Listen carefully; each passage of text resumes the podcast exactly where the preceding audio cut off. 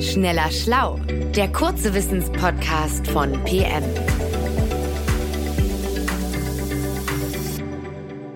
Hallo und herzlich willkommen. Schön, dass ihr dabei seid. Ich bin Christiane Löll, Redaktionsleiterin von PM und bei mir ist mein Kollege Manuel Opitz. Mit ihm spreche ich heute über den vielleicht berühmtesten und berüchtigsten Geheimorden der Geschichte, nämlich die Illuminaten. Angeblich sollen die ja sogar eine Weltverschwörung geplant haben. Und mich interessiert jetzt dabei, ähm, wer waren denn diese Illuminaten eigentlich wirklich und was wollten die? Waren die wirklich so gefährlich? Und Manuel kennt sich mit solchen unheimlichen Geschichten bestens aus. Hi Christiane. Ja, die Illuminaten gelten ja echt als Erzbösewichte der Geschichte schlechthin. Quasi ein Bund, der für alle möglichen Übel verantwortlich gemacht wurde und dem sogar zugetraut wurde, auf der ganzen Welt irgendwo im Hintergrund die Fäden zu ziehen. Ich weiß noch genau, dass ich als Jugendlicher mal Dan Browns Buch Illuminati gelesen habe. Und da, ja, da sieht man ganz gut, äh, wie dieser Mythos der Illuminaten bis in die Gegenwart aufrechterhalten wird und weiterverbreitet wird. Das Buch habe ich auch gelesen. Äh, das wurde ja außerdem auch verfilmt. Ähm, aber was sind denn die historischen Ursprünge der Illuminaten? Also irgendwas muss ja dahinter stecken. Ja, genau, da steckt natürlich auch was dahinter. Und die echte Geschichte der Illuminaten beginnt in der zweiten Hälfte des 18. Jahrhunderts. Das war eine ziemlich unruhige Epoche in Europa. Die Denker der Aufklärung, die appellierten an den Verstand und meinten, nicht Gott hat das Schicksal der Menschen in seiner Hand, sondern die Menschen haben ihr Schicksal selbst in der Hand. Intellektuelle stellten plötzlich die Macht der ja damals sehr absolutistischen Könige und die Macht der Kirche in Frage. Und Konservative dagegen stritten für den Erhalt der alten Ordnung. Und im Grunde drehte sich alles um die Frage, wer beherrscht das Weltgeschehen? Folgt es einem göttlichen Plan oder wird es vom Menschen geformt? Äh, spannender historischer Exkurs, aber was hat das mit den Illuminaten zu tun? Wie, wie haben die da reingekrätscht? Ja, genau, auf die Illuminaten komme ich jetzt. Ähm, in dieser ganzen aufgeheizten Stimmung schlossen sich viele Menschen Geheimbünden an, zum Beispiel den Freimaurern oder auch den Rosenkreuzern. Die Rosenkreuzer sahen die Christenheit damals als völlig verkommen an und wollten zurück zu den äh, spirituellen christlichen Ursprüngen der Antike. Um 1775 keimte in Bayern der Verdacht oder ja, sagen wir mal das Gerücht auf, dass sich diese Rosenkreuzer gegen die Ausbreitung der Aufklärung verschworen hätten, und zwar mit den Jesuiten. Äh, das war ein katholischer Orden, oder? Ja, genau richtig. Ähm, zwei Jahrhunderte zuvor, im 16. Jahrhundert, da hatten diese Jesuiten dem Papst im Kampf gegen die Reformation beigestanden. Jedenfalls ähm, gab es Ende des 18. Jahrhunderts in Ingolstadt einen Professor für Kirchenrecht. Das war ein gewisser Adam Weishaupt. Und der beobachtete ziemlich misstrauisch, wie Jesuiten und Anhänger der Aufklärung an seiner Universität um Einfluss konkurrierten und miteinander rangen. Genau genommen witterte er eine Verschwörung der Jesuiten und äh, der Rosenkreuzer. Und um dem etwas entgegenzusetzen, schuf er 1776 äh, den Bund der Perfektibilisten. Und das war die Keimzelle der späteren Illuminaten. Das heißt, dieser Bund sollte eigentlich die Aufklärer unterstützen, ja? Aber was genau wollte dieser Adam Weishaupt? Ja, dieser Adam Weishaupt, der scharte Studenten um sich und wollte ihr Denken schulen, um den eigenen Geist zu perfektionieren. Weishaupt war davon überzeugt, dass der Mensch sich selbst vervollkommen könne. Er selbst gab sich den Decknamen Spartacus nach dem ja, berühmten Anführer eines ähm, Sklavenaufstands im alten Rom. Er sah sich also als Vorkämpfer der Freiheit. Und ähm, ja, bald nach der Gründung nannte er den Bund dann in Illuminatenorden um. Wahrscheinlich, weil das irgendwie geheimnisvoller klang. Das lateinische Wort für Illuminati heißt so viel wie der Erleuchtete. Und was weiß man über das Innenleben dieses Ordens? Wie ging es dazu?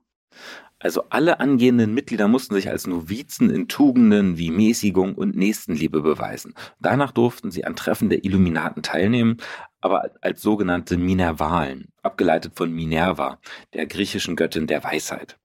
Es ging dann vor allem darum, vorgegebene Literatur zu lesen und ja, die moralische Bildung zu stärken. Weishaupts letztendliches Ziel war es dann aber, mit seinen Mitgliedern nach und nach die Organe von Staat und Kirche ja zu durchdringen. Zuerst in Bayern und dann rund um den Globus. Und dazu sollten sie in Verwaltungen, Universitäten, kirchlichen Gremien wichtige Posten übernehmen. Weishaupt wollte also die ganze Menschheit erziehen und ja eine Weltgemeinschaft freier und gleichberechtigter Bürger schaffen, die aber ohne Fürsten, ohne Staat und sogar auch ohne Kirche auskommen sollten. Äh, also Entschuldigung Manuel, das klingt etwas größenwahnsinnig, oder? total, total, Christiane. Sehr größenwahnsinnig. Ähm, und man muss sich klar machen, dass auch viele Aufklärer damals gar nicht äh, im Sinn hatten, Staat und Gott völlig abzuschaffen. Wohl auch deshalb behielt dieser Weißhaupt das Ziel, das er eigentlich hatte, vor den meisten Mitgliedern seines Ordens verborgen und weihte sie in seinen großen Plan auch erst gar nicht ein. Was waren das denn für Leute, die Mitglied bei den Illuminaten wurden? Das waren in erster Linie Intellektuelle und Männer von Rang, zum Beispiel Herzog Ernst II. von Sachsen-Gotha-Altenburg oder auch Goethe. Daneben viele, die für Gerichte arbeiteten oder auch Fürsten berieten. Das waren also durchaus einflussreiche Leute.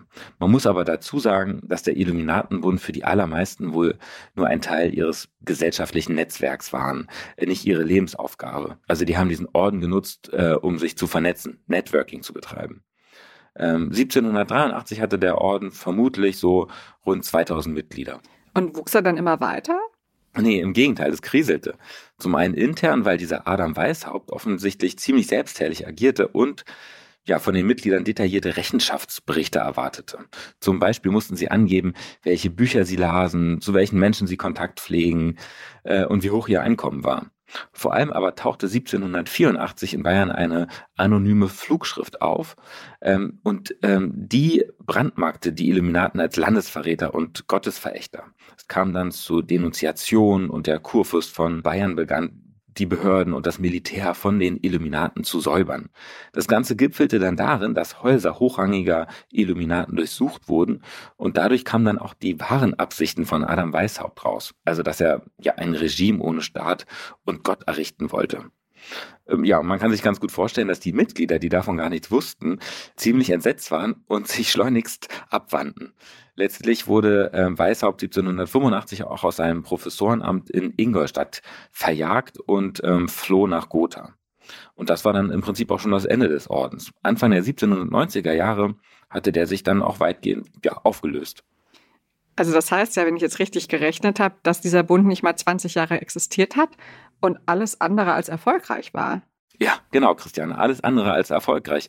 Und wahrscheinlich hätte die Welt die Illuminaten auch vergessen, äh, wäre nicht zwischenzeitlich in Frankreich die französische Revolution ausgebrochen. Und der Sturz äh, dieser jahrhundertealten französischen Monarchie 1789 löste eine Schockwelle europaweit aus. Überall fragten Menschen sich, wer wohl dafür verantwortlich war. Und da gerieten ganz schnell die Illuminaten in den Fokus.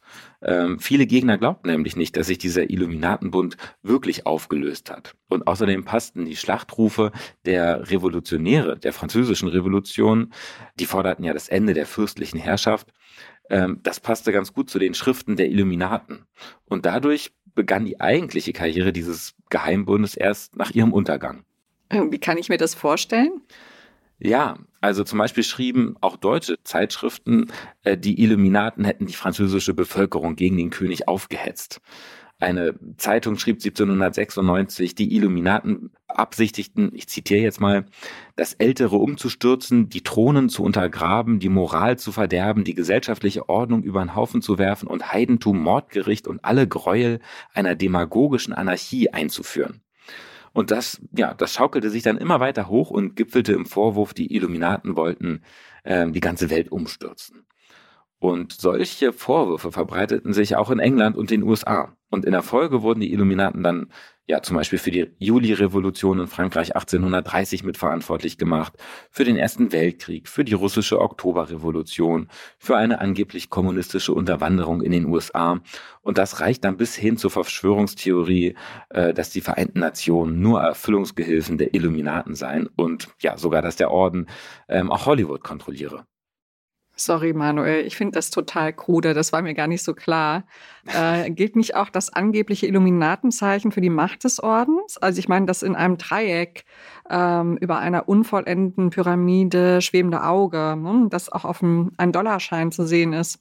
Ja, genau, das ist ja ein ganz bekanntes Zeichen, wobei das streng genommen nicht ganz korrekt ist. Dieses Zeichen ist eigentlich ein christliches Symbol für den alles sehenden Gott und die Dreifaltigkeit und ähm, wurde vom Illuminatenorden nie verwendet. Interessant, aber warum hält sich denn der Mythos der Illuminaten so hartnäckig? Naja, also wenn nicht mal das Zeichen stimmt. Ja, vielleicht gerade deshalb, weil dieser Bund eben nicht mehr existiert. Also weil kein Mitglied mehr an die Öffentlichkeit treten kann und sagen kann, das ist, sind alles total irre Behauptungen, die gar nicht stimmen. Und da ist ja dann eben noch diese Figur des Adam Weishaupt, der ja tatsächlich plante, Regierungen zu unterwandern und diesen völlig absurden und größenwahnsinnigen Plan aufgestellt hat. Jedenfalls ein spannender Fall in Sachen Verschwörungstheorien. Vielen, vielen Dank, Manuel. Ich wusste, dass du uns gut davon erzählen kannst. Wir sagen Tschüss und bis zum nächsten Mal bei Schleller Schlau. Und wer sich noch mehr über Geschichte interessieren will, der kann auch mal zum Kiosk gehen und äh, ein PM History kaufen. Der ist nämlich voll mit solchen Geschichten. Bis dann und Tschüss. Tschüss. Schneller Schlau, der kurze Wissenspodcast von PM.